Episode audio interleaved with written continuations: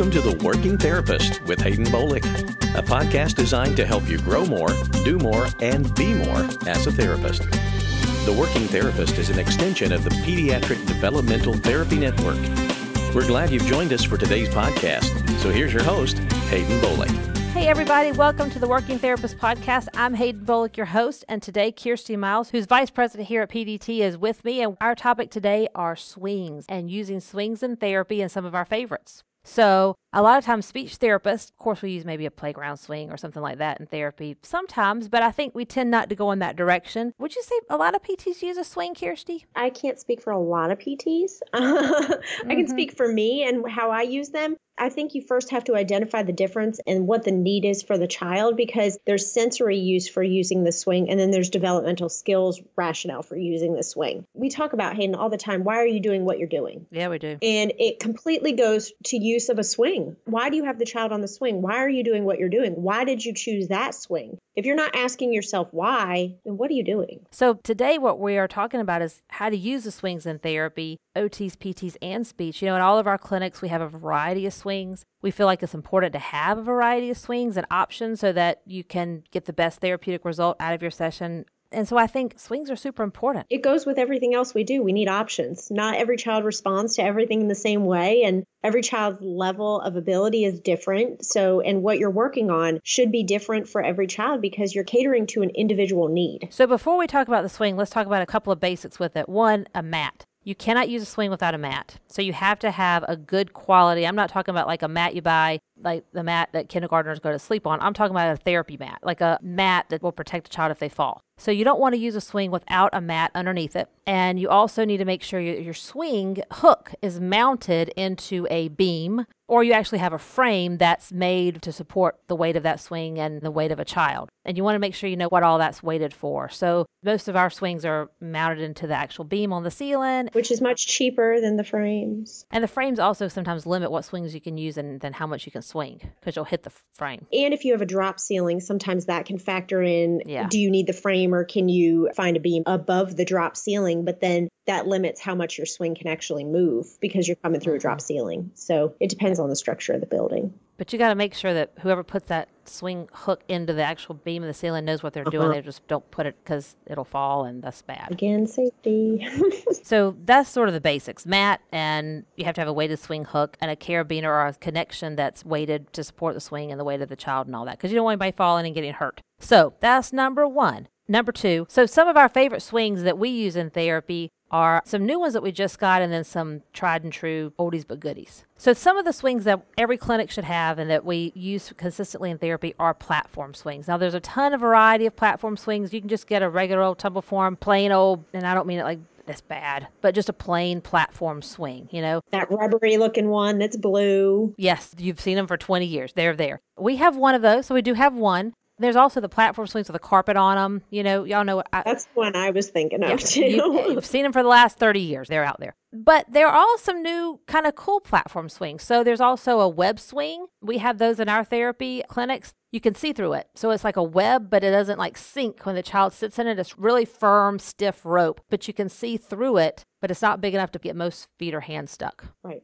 You know? So it's kind of cool especially for a child maybe with some gravitational insecurities. Maybe they've conquered the plain platform swing and they can still see. Or you maybe want to start them with the web swing so that they sit on the web swing first. They can see the ground see kind of how high up they are that kind of thing and then move to something where they can't see through. I'm not sure the best way to go with that I don't know which would come first, but it's pretty cool. The web swing. So we have those in our clinics. We also have these swings that are made out of canvas that are like a platform swing. And so they do sort of sink a little bit when the child sits in them, but the canvas is real stiff, not very much, but there is a little bit more give. So it's not like a flat, hard platform swing. It's a little bit softer because it's a And material. it's going to challenge their balance a little more than the the ones you mentioned before, the carpeted swing or the Yes. tumble form Yeah. flat hard surface. Yep. Definitely. And those are like really pretty. They're blue, purple, or green. They're really pretty. A little more fun than looking at that 30 year old carpet swing. Absolutely. And those two, the web swing and then the canvas swing that we just talked about, they're both circular. They're made by M&M products. the people that make those swings, they talk to us about the engineering of those swings and what went into it to design it and the safety. So these are very well made mm-hmm. swings. They could be for outdoor use, like in the backyard, but we use them in our therapy clinics and we love them. And we have to look at something that's going to be engineered and structured in such a way that it's going to be able to be used for commercial use because. Mm-hmm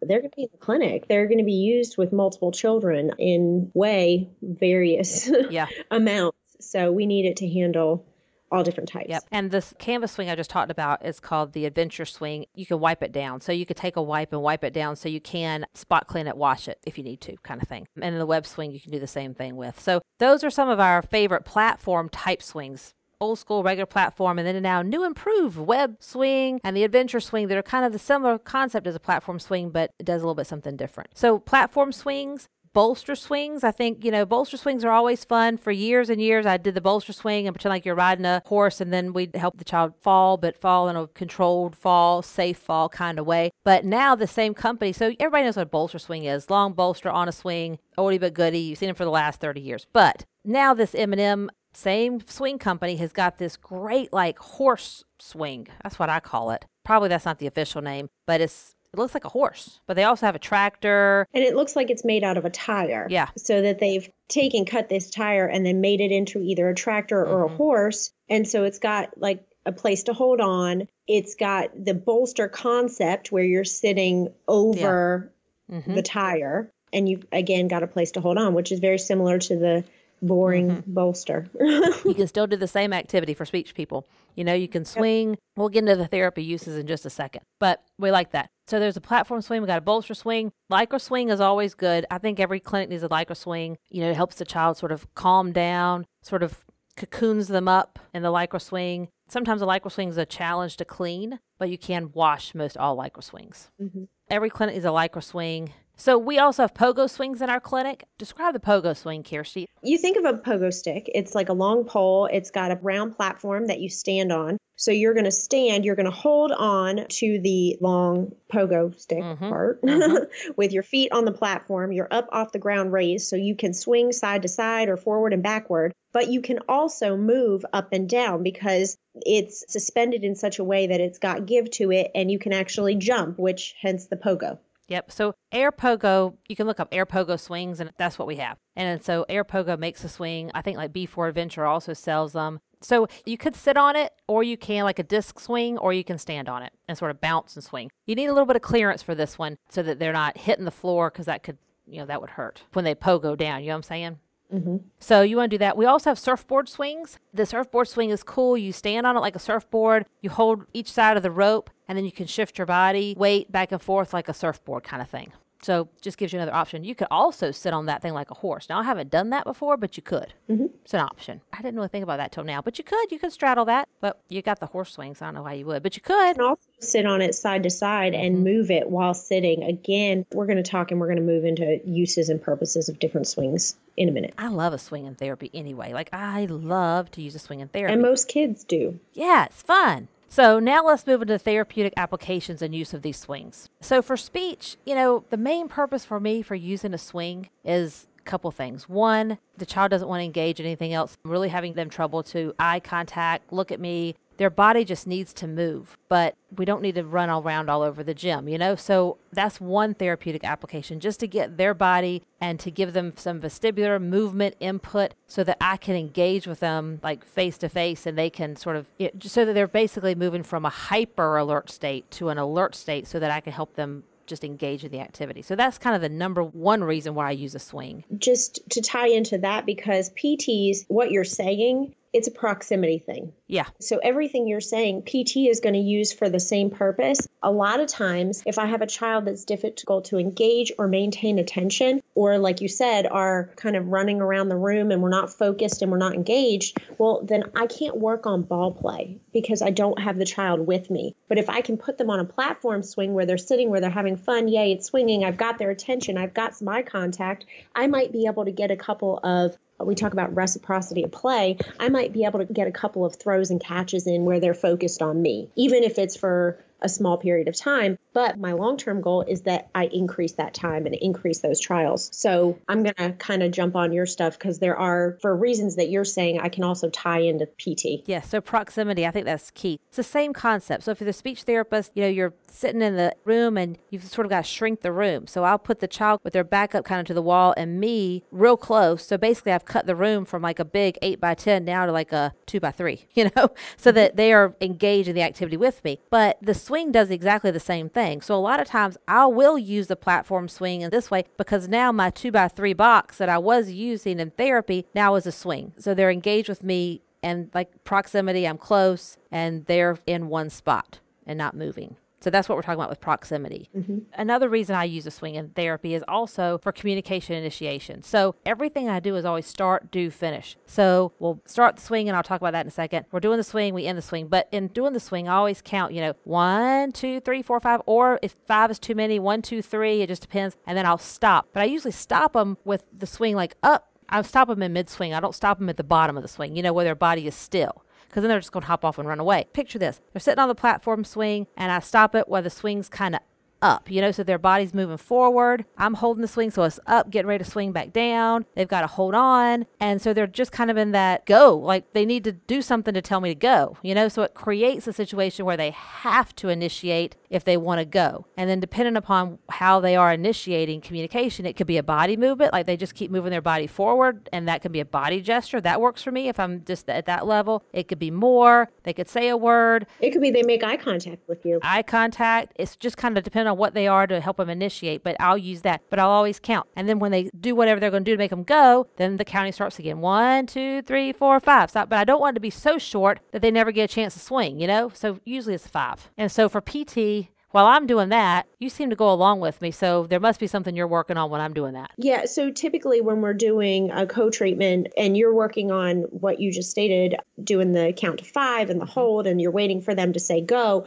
then we might pause and I might work on getting a couple of ball plays either one to two back and forth um, because depending on the child but if i just keep doing ball play on the swing i'm going to lose their attention. They're getting off the swing. But by doing these things simultaneously in a co-treatment setup we are also monitoring attention to task. So if i wasn't there and doing that what would you do with that ball play thing instead? Because usually i'm stopping the swing like a mid swing how would you do it instead? I would actually probably pick that up and do it. So i actually tie in depending on what the child needs sensory wise because i'm not an ot but you can't treat a child child without treating the sensory system. So if they need to be revved up and engaged, I'm going to do like a one, two, three. I'm going to shake the platform mm-hmm. swing. I'm going to get them to go because we have to carry over goals from one discipline to another. That's why we work together. That's why we're in a collaborative environment. And then I'm still going to do my ball mm-hmm. play. But I usually have to sit with my legs kind of out and under the swing because now I need to play ball and stop the swing with my feet. Right.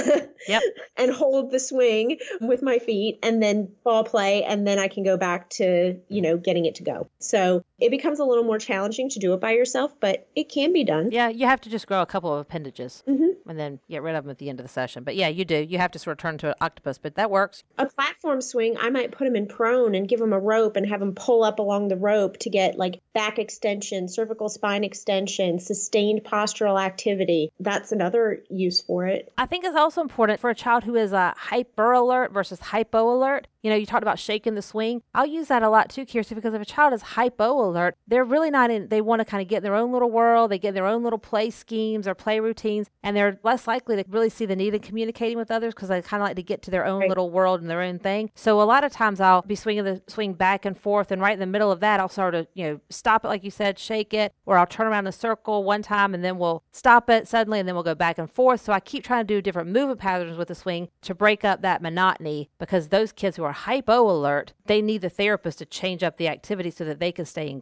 Mm-hmm. So I use that a lot, which will help. And then you were talking about with the rope and the, using the swing. A lot of times we'll have like different objects on the swing, and so they'll have to request different objects. We'll have to try and throw them into a bucket. Mm-hmm. I'm all about throwing something in a bucket or knocking down something with their body. So you know we'll stack something up before the swing, they get back on the swing, and then they use their body to knock something over. Same thing as knocking down the car or a ball. You know we do that too all of that I use for platform swing. Yeah, and you mentioned earlier when we were introducing the swings about the web swing, talking a little bit about gravitational insecurity. Again, all that can be done on the web swing, but it's dependent upon where the child is at. So, again, always assessing, always knowing what that child needs. Some children that are gravitationally insecure, they're not going to go on their back on the swing. No, they're not going to go backwards in space, but they might feel more comfortable laying in prone on the swing yeah. or seated and holding on really low to the ground. You're working your way up. You know, again, there's so many different levels that you can do with that platform swing. Mm-hmm. Yeah. I've also done some oral motor on the platform swing before. A lot of times, like if kids have a lot of insecurities and sensitivities of their mouth and everything, then I can do like a, just a real low swing and then just do some oral motor, like some gum massage or face massage massage or maybe lip moving the lips side to side, some of that kind of thing I can do on the swing, but not like a big, huge swing. Like I'm just basically kind of get their body moving. It's sort of just more of a them feeling safe and secure, and then also a little bit of a distraction, if I'm going to be honest, a little bit. Anyway, I do that a lot actually in the Lycra swing. And I will say, you know, it goes back to why are you doing what you're doing, but it's always a red flag for me. And it's not really discipline specific, but if a therapist says, "Oh, I always start them on a swing," what? I always ask why. Most kids don't always do something always. Well, I think sensory wise, it depends. Like, are they revved up? Do they need to be revved up? Like, where is the child at? Are they ready to participate? If they're not ready to participate, are you going in circles on the swing? Are you going linear? Like, what movements are you doing on the swing? All that matters. When I hear therapists say, Well, I always start them on the swing, I immediately go to the same place, that why question. But the purpose of the why is not a challenging why, it's more of a just information gathering why. But also, I go to the place of, Well, that sounds like what you plan to do in the session versus being in real time, seeing what that child needs, and then working accordingly. Because you and I have both been out in the clinic where you see like they're trying to get the child on the swing. The child doesn't want to go on the swing and they're it's not a wrestling match, but it kind of looks that a way. A little bit. So then I'm like, okay, we're not doing this today, so moving on. Stop the swing. I mean, this actually happened two weeks ago. I mean, this kid was fighting. He did not want to get on that swing. And so I said, well, do we have to swing? And they said, well, he really wants to get in the ball pit. I'm like, well, let's put him in the ball pit. Right. He's telling you what his body needs. Yeah. So let's, and you get him in there with him. Or I see a lot of times where therapists will use the swing as the reward. No, we can't do the swing until the end. And I'm like, well, can't you incorporate it in what you're doing and make it part of the plan? Yes. And the other thing I want to say, you know, one really nice thing, well, I guess about any swing, but especially the platform swing is it's awesome for start, do, finish for speech. So you can start, you have to get the swing from wherever it is. And I usually get the child to help me drag it over. You know, I don't want to give them something that's too hard for them to do, but they need to use their body to get it over. Then they have to try to lift it up. And if you're grunting, oh, it's heavy help oh. me. and then let them kind of do it. And then they have to hook it up and hook it up. And then it's on the ground before I lift it up. And I'm like, oh no, what happened? So it gives you all of these opportunities for them to try to initiate and move their body and make it happen and them engage and stay engaged in the activity with you and all of that stuff. I love it for that. I love it for that. So as you can tell, Kirsten and I love talking about swings. We use them all the time in therapy, and we just got carried away with this one. So we're going to have to wrap up part one of our swing discussion here. Catch us next time for part two of using swings in therapy. And thanks for joining us today, and thanks for listening. And we'll catch you next time on another episode of The Working Therapist. Thanks for joining us for today's edition of The Working Therapist, an extension of the Pediatric Developmental Therapy Network. You would like more information regarding this podcast or would like to get in touch with us for any reason, visit us on the web at www.pediatricdt.com. That's pediatricdt.com.